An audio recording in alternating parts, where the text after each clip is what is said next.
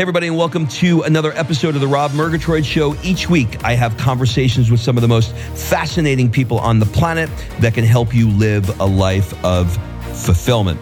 Speaking of fulfillment, if you want to hire me as your coach, head over to robshowcoach.com, fill out an application, and we'll jump on a call to see if we are a good fit to help you create and design your dream life and business. That's robshowcoach.com. Before we get into today's episode, our next Work Hard, Play Hard Mastermind event will be in Dubai and Abu Dhabi for the F1 race on November 16th to the 19th. So, look, these trips are designed to get you out of your day to day around some amazing entrepreneurs and provide bucket list experiences that will have you coming home re energized to grow your business and bring your life to a whole new level. Head over to workhardplayhardexperience.com and fill out an application. All right, let's jump into today's show. Everything works in a demo. Everything works when you're practicing the moves.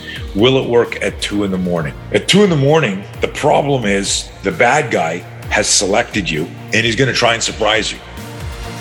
So executive function gets hijacked, the cognitive brain is bypassed, and your survival brain takes over. And this is the start of flinch. Your start, survival brain will try to cover the head, push away danger. So I built a whole system around that. If you ever done martial arts, you're probably going, this guy's an idiot. You can't teach self defense in a day. Yes, you can. Just in the same way you can teach CPR and, and tactical first aid in a day. Tony, welcome to the show. Hey, man, finally. I've been waiting months to talk to you. I know it's been one of those things where we went back and forth. You know, you are the second Montreal native that I've had on the show in the last 24 hours.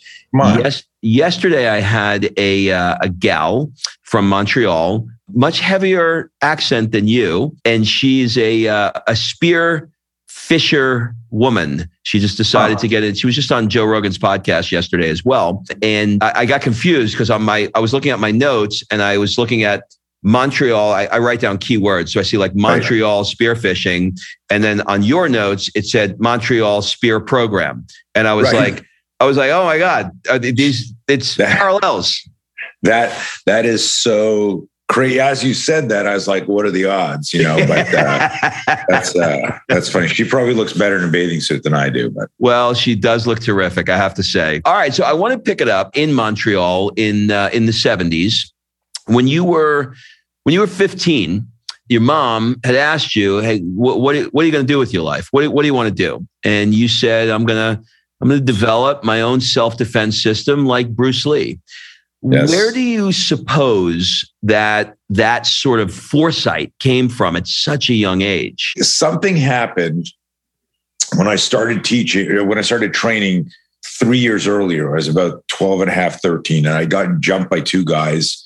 Went home, told my dad, just got beaten up, you know, after this game. And he was like, you know, you got to learn martial arts. There's one school. And I, I went to the school and I felt like I'd never felt such peace when I started studying the martial arts. And I discovered Bruce Lee. And of course, he was captivating and, and iconic in, in every factor from his physique to how he moved to even his story of overcoming oppression and his racism and just that hero's journey of his and the fact that it was connected to martial arts there was something i knew and i can't explain this so this is neat when I first started Taekwondo with 30 kids in the class, at the end of you've done, have you ever done martial arts? I did Shotokan karate when I was probably 16 years old, but I'm 55 now. So, okay. You know. So, so, but you remember like at the end of a form, there's always like a ki and you do the, yeah. like the end of a yeah. form, right? Yeah. So here I am, 13 years old. It's just starting. I was I'd be so excited, man. I'd like tying my belt, putting the uniform on. I just felt like I was part of something. And when we were told the ki at the end of the form, I couldn't do it. Everyone, and all the kids are going ki and yelling, and I couldn't do it. And my brain went, why would I yell before my punch? Wouldn't that betray the element of surprise? That was my 13 year old brain said. And what I did in class so that I didn't get in trouble for the instructors is I mouthed it in time with everyone else. So if every you have 29 kids going ki and then throwing a punch, I was just going. but I said I'm not going to yell before I punch because then I'll let the guy I'm trying to hit know I'm about to do something. Because yeah. when you yell, it triggers it. And that might seem like like like insignificant, but thinking back on my life, that was very significant. That was a behavioral insight that when you look at the the self defense system, uh, the communication system, the fear management system, it's understanding these nuances. It's a dance between instincts, intuition, and intelligence. What I call the three eyes. My instinct said, "Don't do it." I didn't have a lot of intuition at the time because I was young, but it was like you know your your your intuition can be loosely described as as a voice that whispers in your ear you know based on things you know and experiences. Like i wouldn't do that if i were you and you kind of know why. So it was like that thing where i just i knew i and i and i teach that to this day and it's controversial like because in the martial arts world you know you you yell before you you do things so are you the kind of person in other areas of your life that really questions assumptions? So, in other words, there was an assumption there that, you know, this is just how we do it, right? You just yell the ki. But are is this sort of your nature to look at things and go, yeah, but wh- why are you doing it that way? Because it doesn't make sense to me. Great question. Only if something in the three eyes gets alerted. So, like if I said to you, do you always check, you know, the, if you got a full tank of gas in your car? And the answer is no, but yes, it depends. If I'm going on a long trip, I'll, I'll check. But you trust the the little ping, you know, when it gets down to, you know, it'll ping, fill up. We we trust low battery warning. We don't always look battery, battery, battery. In other words, those little those little radar blips from technology, we have that built in, in us.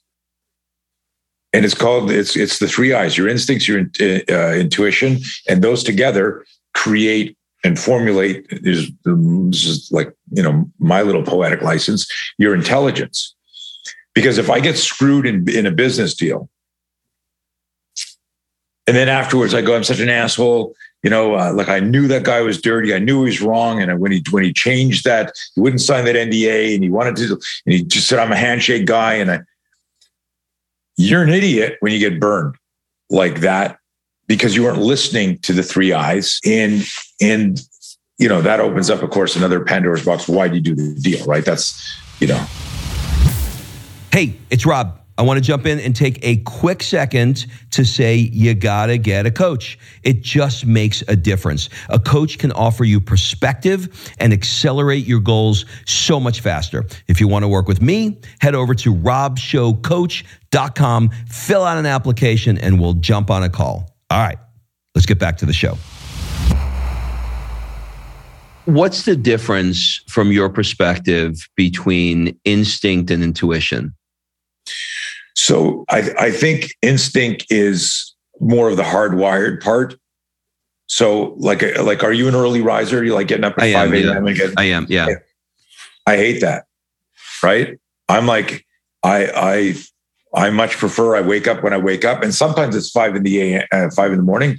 But I'm and I know guys like you, and I'm jealous of you. It's like, yeah, man, I'm up at four thirty. I do my meditation. I do my journaling. I do this. Uh, I, you know, I, I want to love ice baths. I've read all about them. I love the heat. I live near the ocean. I moved yeah. to California, you know, from Montreal. Yeah. I love the heat.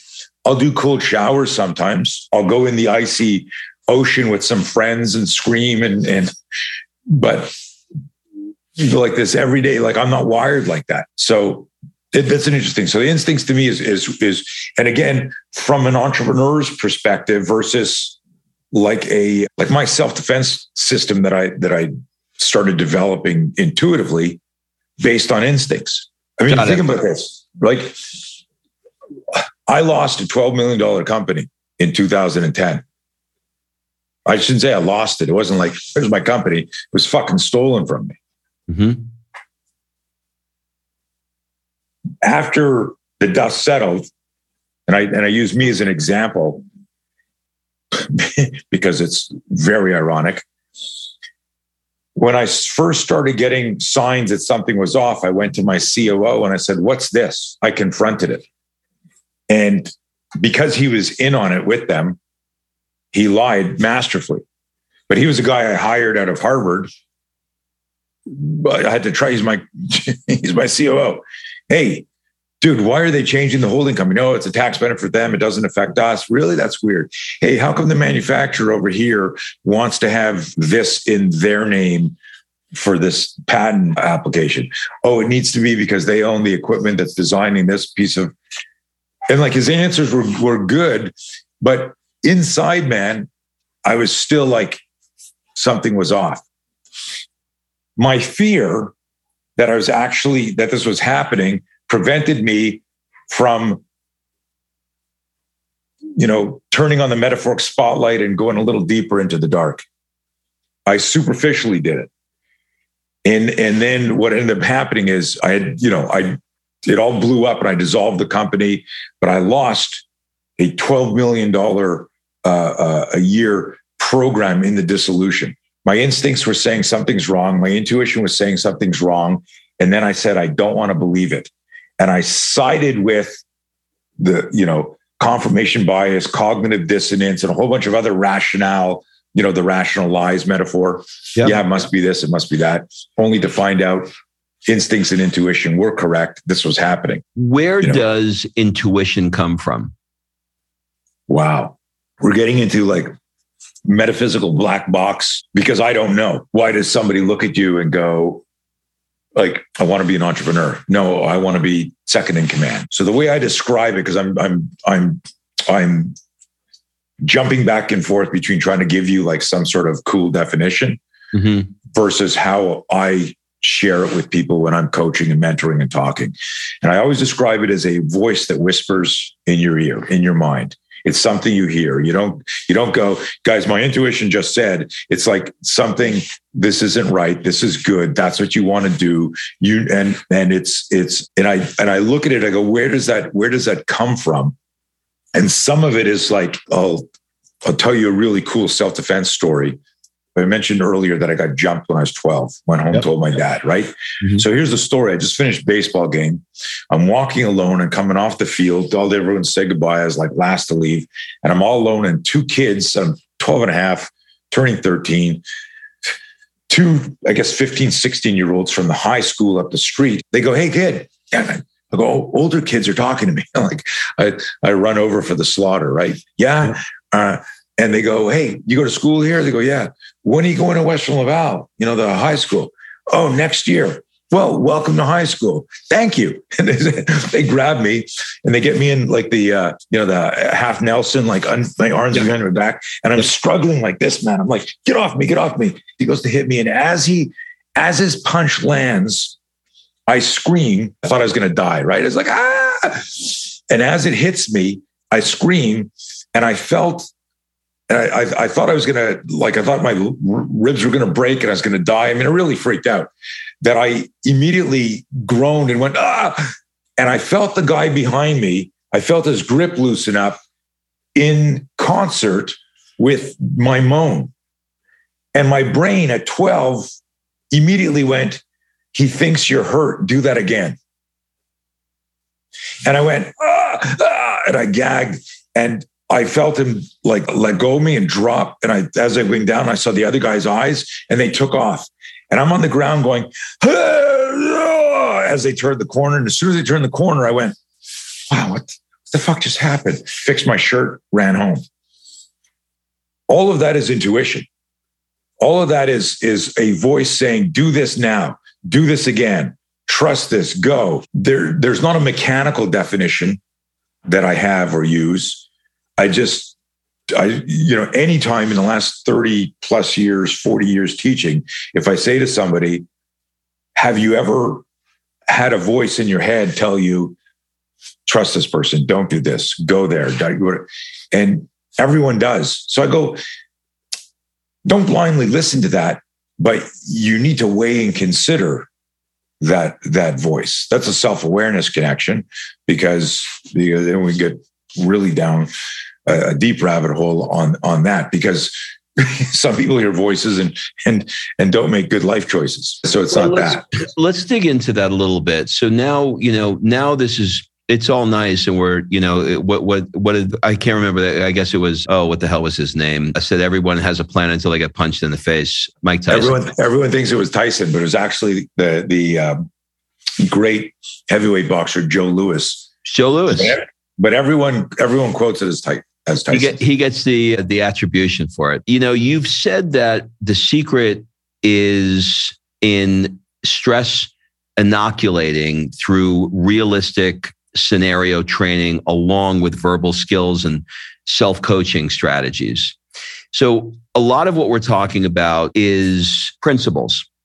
But when your heart's pounding, you're terrified, and fear takes over, listening to those three eyes can be a bit of a challenge. So, how do you inoculate them or maybe maybe you can give me some examples of the kinds of drills role plays scenarios that you do that simulates a realistic thing that they can respond to in the real world and does that does that transfer when they're not prepared for it in other words you know i'm in your i'm in your gym and you're training me and we've got all these things that are happening and I get good at it. But does that transfer when it's 2 a.m. and I'm coming out of the bar, you know, with a couple of drinks in me and I'm not, the last thing I'm thinking about is this? You understand the, the question?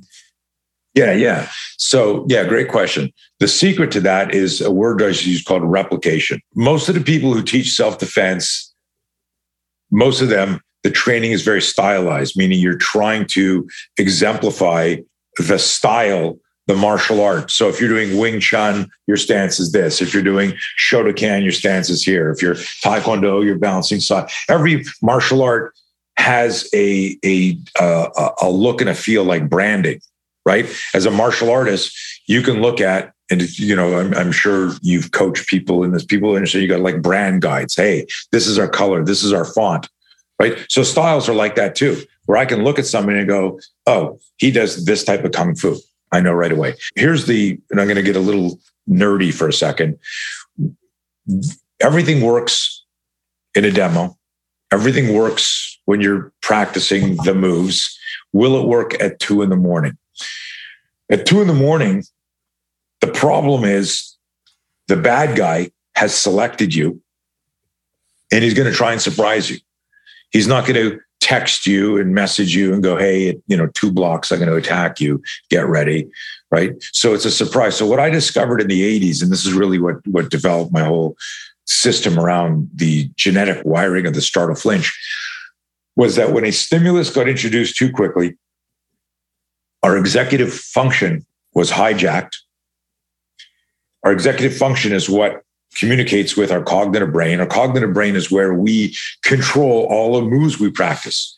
So if I said to you, hey, man, uh, if I threw a punch at you, what would you do? Your answer is always theoretical. Well, I'd slip and I'd bob and weave, I'd block it, I would do that.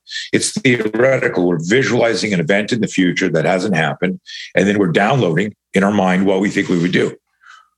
Well, so now you turn around at an ATM machine and you're pulling out some money and, and you're, you, you know, you're getting it for a, a, cab or you want to go to another bar and get a drink and, and you do that and you turn around, there's a guy there and you're going, Hey man, what's up? And he throws that punch. Your brain didn't have time to download there. So executive function gets hijacked. The cognitive brain is bypassed and your survival brain takes over. And this is the startle flinch. Your start, survival brain will try to cover the head and push away danger. So I built a whole system around that. So I'm going to answer your question with three different stories. When we do self defense training, we always design it from the bad guy has compromised us, the bad guy has surprised us. Why? Because that would be the most dangerous moment in your in your day in your life is if you were surprised by an attacker If somebody calls you up and says, I'm going to beat you up tomorrow after lunch, that's scary and dangerous, but you've got like 24 hours to figure out should I go to lunch at the same place? Do I need to call the police right now? You know, should I start, should I put my karate gi on and fight this guy? Right. I'm, I'm making fun, but most of the time when we're ambushed in business in a relationship and in the street, it's a surprise attack. So what we do is going back to the Maslow's hierarchy of needs thing here is we build everything based on physiology, kinesiology, and psychology. So I've created a self defense protocol based on how we actually move under threat and stress. And, and so we talk about managing fear. We have a maxim the people who manage their fear manage to fight. It's not a guarantee for victory, but in any battle, like, like you got to be there and you will not show up if you don't agree to fight. And this is a really subtle thing is when I'm when I'm talking fear management people, they think when they train a certain to a certain level, they get to no fear and no fear. Like, okay, now I'm this good, I don't have any fear. But that doesn't exist. When I think about the Secret Service, and I know you do a lot of training for pretty much every conceivable branch of the military, from special forces to the Coast Guard. I mean, you've done you've done it all. When I think about Secret Service agents and i just i just had a flash in my mind of of reagan getting shot and i yeah. think about when you sort of like you know look at that video and see how those guys reacted in the way that you're describing which is that you know that that that split second reaction i know you've seen that video when you see something mm-hmm. like that what do you see courage training, the, you know, like stepping in front of somebody where you don't know where rounds are coming off, you know. And, and I will say this there's a symbiotic bodyguard instinct in parents too, right? That don't go to, they don't go to protective service you know uh, bodyguard school and and learn how to do stuff. So there's a there's there's there's a part in all of us where if you saw something about to happen to your mom or your dog or your where you you're moving towards the danger without even thinking. But specific to that reagan incident and that type of that's that's exceptional scenario based training where they replicated that type of confrontation. And I've worked with Secret Service and and and like formations and movement and protecting your principle and what you're going to do. Like everyone has a role, but if you watch it carefully, you what you see, and this is very interesting and very deep. You see a juxtaposition between their cognitive brain and their reactive brain. You can see this elasticity in the body of like shit, it's happening, and and there's these micro delays of I should get the hell out of here to know this is what you've been trained to do. But Go. but but but in a microsecond. Yeah, yeah. It's like you know you've seen. I'm sure you've studied this this stuff where they this this Israeli guy he was uh, he he did something for El Al the airlines and he was trying to train people for you know looking for bad guys getting on the flights to Israel and right. they they would have these these agents that would be asking people in line getting ready to get on the flight these random questions. And they were it wasn't about the questions that they were asking it was the micro expressions that you're referring to that would tell them in a thousandth of a second did they flare their nostril? Did they you know did they raise their right. eyebrows etc so i guess my question around that is is it possible to train yourself to instinctually act in the way that you can protect yourself where it's been hardwired enough through replication so that you can go through what you just described where it's that one second of oh shit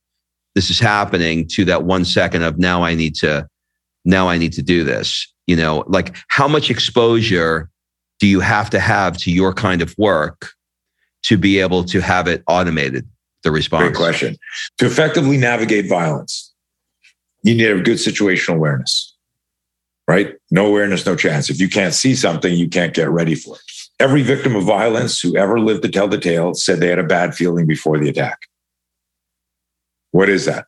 That's one of the eyes, intuition, right? I got it's a bad feeling. Yeah, it's not instinct. It's intuition. Right? Intuition. Yeah. Right? I got a bad feeling is, is, you know, and so you need to have effective situational awareness.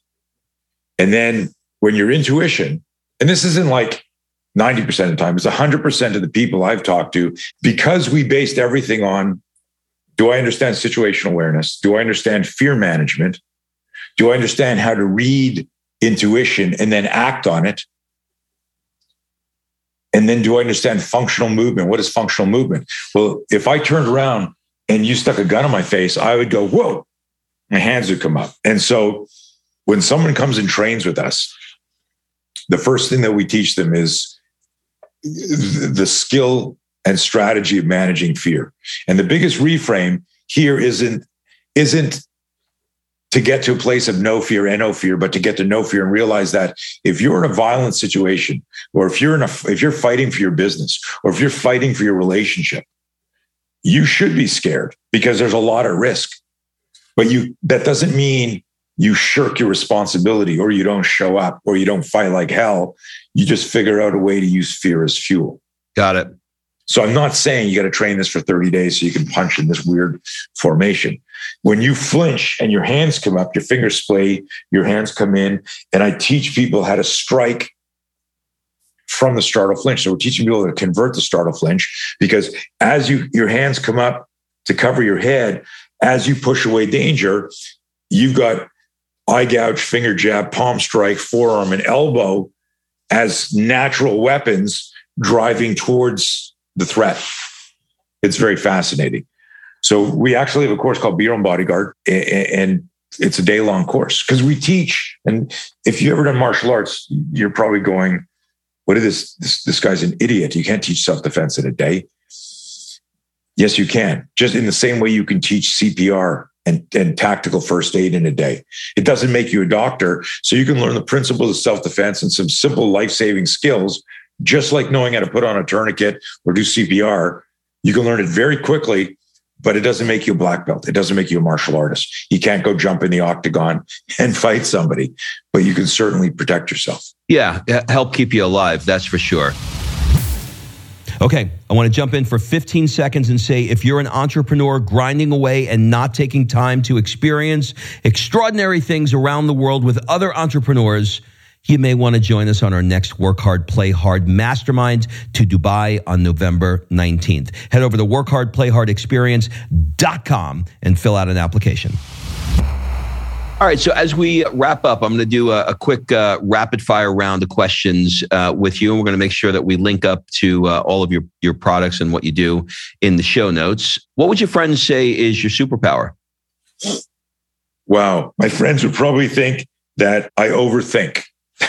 and and you know it's weird. I I I, I hesitate I hesitate on that one because I'm probably I'm so hard on myself that I don't think of myself as as a guy with superpowers. Mm. I just worked so hard, but I've I've been criticized a lot for overthinking things by the same people that go, wow, you're so successful. in a different conversation. How did you create this entire system? And how did you teach? How do you teach these tier one guys in this corporation? And I went, because I overthink. Right? You so know? it's actually it, actually seems to some as a deficit, but it actually is your superpower that's allowed you to create the company that you've created. Do you collect anything or have you ever collected anything? At different phases of my life, guitars and uh, knives, but you know, for a long period, Bruce Lee memorabilia. I I I I, happen to love watches. So uh, yeah. That kind of like, stuff. I, yeah. I, know you're a uh, you're a, you're a music guy, and uh, in my research, I found out that you're a, a Led Zeppelin fan. Oh my god! And I yeah. actually saw Led Zeppelin in Madison Square Garden when I was a kid. Wow. How old were you? Remember? 14. Yeah. That's that's that's insane. At, at at Madison Square Gardens, that's insane. Yeah. And Zeppelin. What's what's crazy is I had just gotten turned on to them and I was like 15 years old. And all my other friends were into them. And for whatever reason, I didn't. And I discovered them. I'm like, oh my God. And they were coming to the Montreal Forum 1976 and I, a friend of my family's had a hookup, and I had front row. Oh my god! And uh, Bonham passed away just before. Oh, he died. He died right before. Yeah. So I was like, no, you know. Where is so, John Henry Bonham? Yep. Yeah. Yep. Okay. Crazy. Two more questions. What yes. book have you reread the most? Reread. Yeah, this is going to be a boring answer for you guys, but there's a book that Bruce Lee put together called The Tao of Jeet Kune Do that you know I'd like I, I read that and the Book of Five Rings for like ten years straight when I was when I was like thirteen to 23, 25. Interesting anecdote about Tao Jeet which is spelled T A O, but I'm pronouncing it like a cool martial art guy. I, in the 80s, became very good friends with Bruce Lee's son, Brandon Lee. Oh, wow. Yeah. So Brandon and I were were were were buddies. My son Nick took his first step. If you scrolling through my Instagram, you'll see a picture of Brandon holding my son Nick at like nine months old. We were friends. I, I, I worked on a movie with him in Hong Kong. I was on the set of of The Crow three weeks before he he had the accident. Uh, so I knew him for years. But I was visiting him one year in he lived in Echo Park in in near LA and I'm sitting there one day, I'd just gone to his place. He had just moved. And I'm sitting there and I'm looking, waiting for him. And I'm looking at his book collection. He's got all these martial art books there. So I'm like, you know, I grab one and I'm looking at the books. And inside the books, there's like highlighting and circling. And all of a sudden, I freak. I got goosebumps right now. These are all his dad's books. My God. And I'm holding like Bruce Lee's books because Bruce was uh, like a voracious reader and he would like underline and highlight all the like the Krishnamurti books and and philosophy and physics and fencing and all this stuff. And there I was. And it, it just popped in my head. I had to tell you a story because it's, you know, but Bruce wrote this book called uh, The Tao of Jeet Kune Do, and it was this all this philosophy, kind of like an encyclopedic book on his thoughts on on fighting. What a beautiful path you've had in your life. Can you imagine if somebody whispered your ear in your ear at 15 years old and when you answered your mom the way we started this podcast and your mom said to you, "Oh, by the way, you're going to move to California, you're going to become friends with his son." Like you would have went like, you're out of your fucking mind, mom. yeah, right? It's it's it's crazy, man. Because you're making me you're making me tear up, and I don't want to cry in the show. I've I've had crazy experiences with another childhood hero of mine was Robert Wagner from the original yeah. Wild Wild West. Sure, and I ended up becoming friends with him. Stunt doubling him on a movie he was doing. Come on, and, and friends with him for years, like to the point where I'd go to in the 80s, here's an interesting, this is a great story. We become friends. I'm I'm out in California where all the magazines are doing something for Black Belt magazine. We get together. You're gonna free the he takes me out to dinner at where do you know where Boa Steakhouse is in Beverly Hills? Yeah. Okay. So before it was Boa, there was another like, you know, steakhouse. Yep. I go to dinner with him there. I'm having dinner with Robert Conrad he lives around the corner in a, in a, in a he's got a like a big big suite in a local hotel. And he's the president of SAG at the time and and we're there and we're just chit-chatting because he loved fighting. He was a semi-pro boxer. Yeah. And how on the first day of the set i'm like this is a childhood hero of mine. I grew up watching you know the the wild wild west. Sugar ray leonard also a boxing idol. I'd become friends with him. He gave me a shirt in 1980. He fought Duran in Montreal. Now, here's the thing we when do you, you talk about because because I did tear up and I had goosebumps. If my mom said to me this things, part of me would say, "Holy shit! I'm so excited to hear you say that because I know." Wow. When when I met Brandon, we were walking and I said, "Dude, I always knew I was going to meet you." Wow. And he fucking laid into me, man. He we like he stopped me on the sidewalk right after this acting class and he goes, "You know, everyone wants to know me because of my dad. Nobody wants to know me because of me." Mm. And he gave me shit, you know, because why would you say to a random person, I was doing, I'd meet you? It was because of his father. Of course. And he just tore into me, man. And I looked at him And I said, Hey, we're standing like literally right over the crack of a sidewalk on our walking our way to Canter's Deli in in in Hollywood. Mm. And I stopped and I said, Wow. I said, Hey, can you do me a favor? Could you help me out? And he goes, How do you mean help you out? I go, because like I just stepped into this crack here and I feel about this big right now. Mm-hmm. And I can't get out of this crack by myself. And he kind of looked at me. I said, dude, I'm so fucking sorry. I can't believe how many times you must have said, heard someone say, You're Bruce Lee's son, you're Bruce Lee's son, you're Bruce Lee's son. You know, and you know, we we shook it off. We got to know each other. We became very good friends. After that, he, he, came to Montreal, hung out with me. He trained with me. It was wild. But Robert Conrad, Brandon, Stallone also at 16 when when Rocky came out in 1976. I mean, which one of us like you're there like Rocky one? Saw it like six times. Right. I get a call from John Brown of Ringside Products, Ringside Boxing Products. I'm developing some equipment with him. He says, Hey, I got the next white hope for boxing here. His name's Tommy Morrison. When he come into town, I go there, I meet Tommy. Six months later, he's got a role in Rocky Five. John says, I need you to go to Rocky Five and keep training Tommy, you know, in between shooting days, just so he's doing his shadow boxing and running.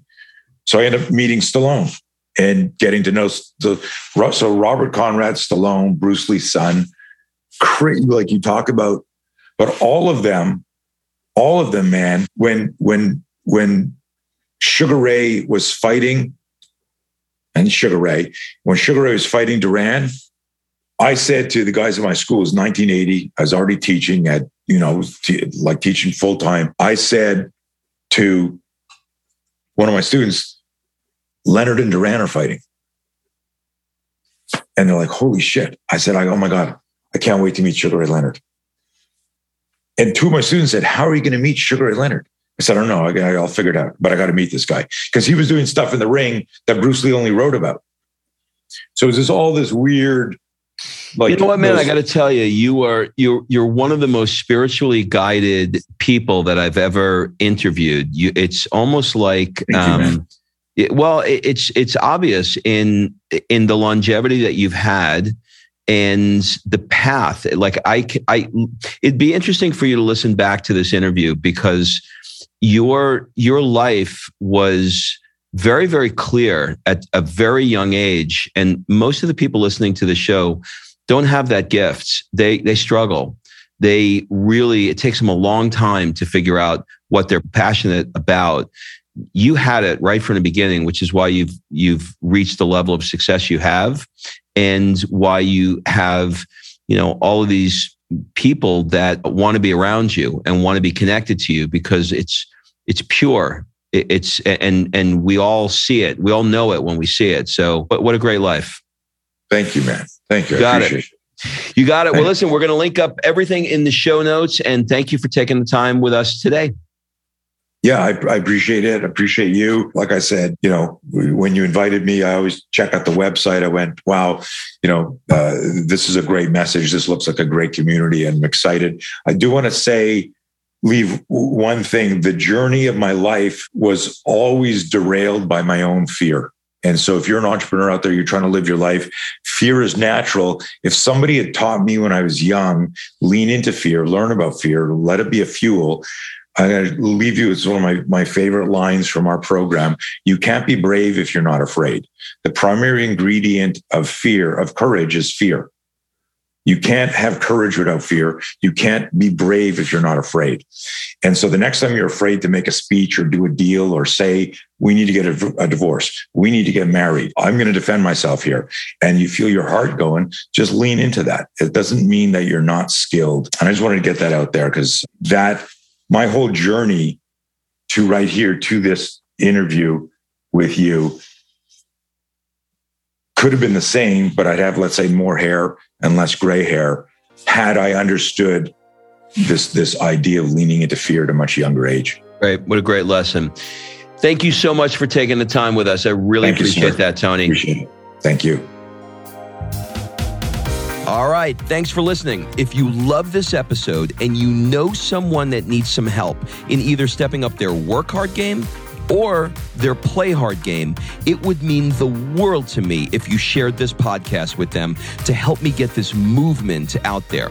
So if you like what you heard, head on over to iTunes, take 30 seconds, and leave me a five star review, and I will be forever grateful. So until the next episode, excuses are over. It's time to live.